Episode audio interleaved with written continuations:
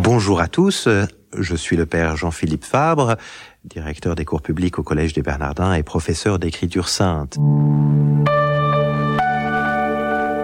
Je voudrais aujourd'hui vous parler de Jésus et de Pierre avec la question suivante que Camille m'a posée. Est-ce que Jésus a modelé Pierre ? Si Camille m'a posé cette question-là, c'est probablement parce qu'elle avait vu dans ma petite bibliographie maintenant un peu ancienne que le premier petit livre que j'ai sorti s'appelait « Comment Jésus pétrit Pierre », avec un petit jeu de mots sur pétri euh, qui a fait dire euh, à un curé euh, il n'y a pas si longtemps qui m'a rencontré, m'a dit « Quand est-ce que tu écris un livre sur comment Jésus polit Paul ?» Voilà, euh, on pourrait faire bien des jeux de mots. Mais derrière ce jeu de mots, « Comment Jésus pétrit Pierre », il y a euh, quelque chose de plus profond. Voyez-vous, Pierre, c'est un personnage qu'on aime bien parce que c'est un personnage qui a des aspérités. C'est un personnage à la fois complexe et en même temps attachant. On s'y retrouve dans Pierre, ce, ce, cet homme qui a bien les pieds sur terre, qui veut être fidèle absolument. C'est comme le seul qui dit à Jésus, « Dussé-je mourir avec toi, je ne te renierai pas ». Alors on sait qu'il ne sera pas à la hauteur de cela, mais il y a une bonne volonté de Pierre, il y a une, une présence de Pierre. Et puis c'est vrai que le récit fait de Pierre le, l'apôtre dont on nous parle le plus, au moins dans les évangiles synoptiques, hein. C'est-à-dire dans Matthieu, Marc et Luc.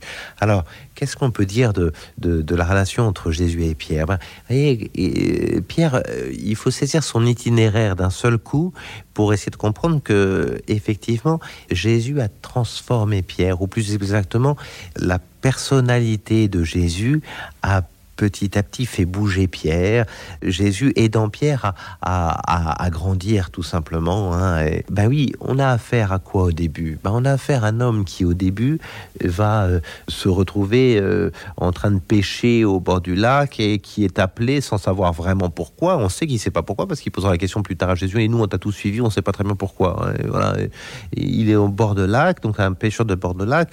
Et ce même homme, on le retrouvera, alors les Écritures ne nous en parlent pas ainsi, mais la tradition nous le dit, hein, comme non seulement évêque de Rome, euh, comme responsable de la communauté romaine, mais aussi, on le sait, comme quelqu'un qui va finir par donner sa vie pour le Christ comme martyr. Et entre les deux, on sait que Pierre aura connu bien des hauts et des bas, et notamment le plus bas qu'il ait connu, c'est bien évidemment son reniement, moment euh, crucial dans sa vie où il va se retrouver vraiment euh, dans la, la distance totale par rapport à son maître, lui qui avait dit « Dussé-je mourir avec toi, je ne te renierai pas », par trois fois, euh, nous le savons, il, il a renié. Euh, comment Pierre a-t-il pu faire tout ce parcours et au bout du compte finir par faire ce qu'il voulait faire, c'est-à-dire par donner sa vie pleinement au Christ et être capable de subir le martyre par fidélité à Jésus ? Et bien, ce parcours, c'est un parcours qui, d'un bout à l'autre, a en quelque sorte été le fruit de la rencontre avec Jésus. Pas seulement sur la première partie du parcours dont je vais vous parler maintenant, c'est-à-dire la partie de l'évangile, mais aussi sur la deuxième partie du parcours, c'est-à-dire sur le moment où Jésus n'est plus là physiquement. Alors regardons d'abord comment Jésus a pu modeler Pierre sur la première partie du parcours. Ben d'abord, il l'a beaucoup pris avec lui. Plusieurs fois, il ne prend avec lui que Pierre, Jacques et Jean, hein, pour la résurrection de la fille de Jaïr, par exemple, sur la montagne de la Transfiguration ou à l'agonie. Hein, Jésus va particulièrement s'attacher à Pierre pour que Pierre voie des choses que même les autres ne verront pas. Et puis il va reprendre Pierre à plusieurs euh, moments, il va lui poser des questions. Euh, on sait que c'est Pierre qui euh, aura le privilège de marcher sur l'eau, par exemple, hein, au moment où Jésus lui-même avait marché sur l'eau. On sait aussi que c'est Pierre qui va pouvoir répondre à la question « Pour vous, qui suis-je » hein, et, et puis Jésus va lui dire ben, « Puisque tu as répondu à cette question-là, à mon tour de te dire qui tu es, tu es Pierre, sur cette pierre je bâtirai mon église ». Donc on voit bien que Jésus va particulièrement s'attacher à Pierre et prendre Pierre comme le porte-parole des apôtres. Ça, c'est important, c'est-à-dire que jamais il ne prend Pierre pour lui-même.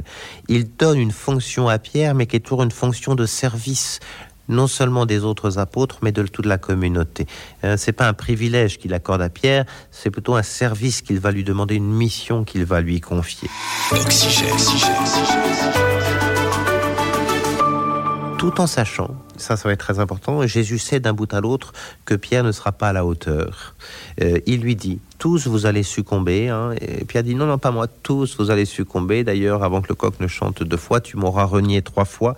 Donc euh, Jésus connaît ça, et quand il dit ça à Pierre, c'est pas une désillusion de la part de Jésus, ou c'est pas une déception, c'est que je, Pierre...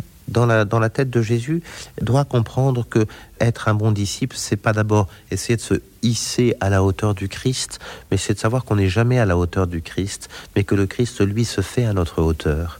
Et c'est l'expérience que Pierre va faire. C'est qu'au fond, vous voyez, Jésus lui a dit, ouais, tu vas succomber, mais moi, je reste fidèle, je te retrouverai en Galilée. Et Pierre, c'est vraiment celui, le premier qui fait l'expérience que dans la faillite humaine, Jésus ne nous lâche jamais. Et il va le modeler comme ça.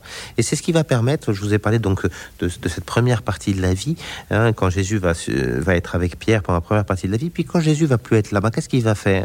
Ben, il va dire à Pierre une petite phrase, juste après la résurrection, qui va suffire à Pierre pour vivre tout le reste de sa vie. Quand tu étais jeune, tu mettais ta ceinture toi-même, et quand tu seras devenu vieux, un autre te la mettra. Hein, et ça, on est en Jean vingt et un, chapitre vingt et un de Jean.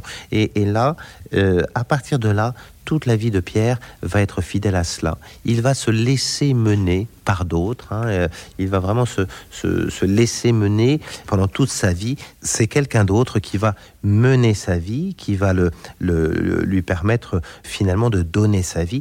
Quelqu'un d'autre qui lui mettra la ceinture hein, pour qu'il puisse vivre d'une vie de dépossession. Et je crois que c'est vraiment en cela, voyez-vous, hein, dans ces deux parties de la vie, que ce soit la partie où Jésus a pu être en présence de Pierre, que ce soit dans la partie où, où Pierre a dû vivre en quelque sorte sans Jésus, Jésus reste pour autant la norme de la vie de Pierre. C'est Jésus qui va donner le statut à Pierre, le statut d'un homme qui certes est faible, mais qui va recevoir la grâce de de pleinement donner sa vie. Voilà.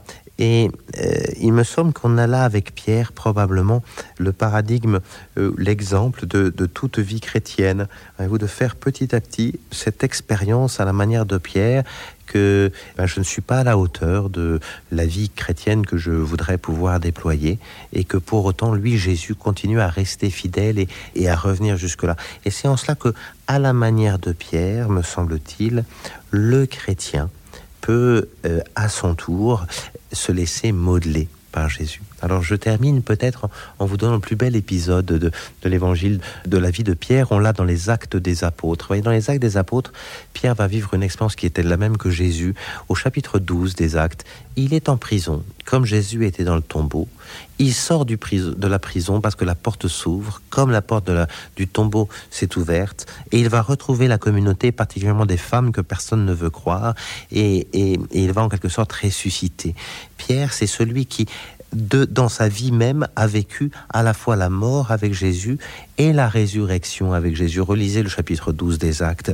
Et finalement, c'est de ça, être modelé par Jésus. C'est de faire de toute notre vie une vie pascale, c'est-à-dire être marqué par le fait que il y a des morts dans notre vie, il y a des faiblesses, il y a des faillites, il y a des épreuves, il y a des souffrances, et qu'au cœur de ça, Jésus revient pour continuer à être fidèle et que nous pouvons vivre dès cette vie en ressuscité. C'est l'expérience que Pierre a faite.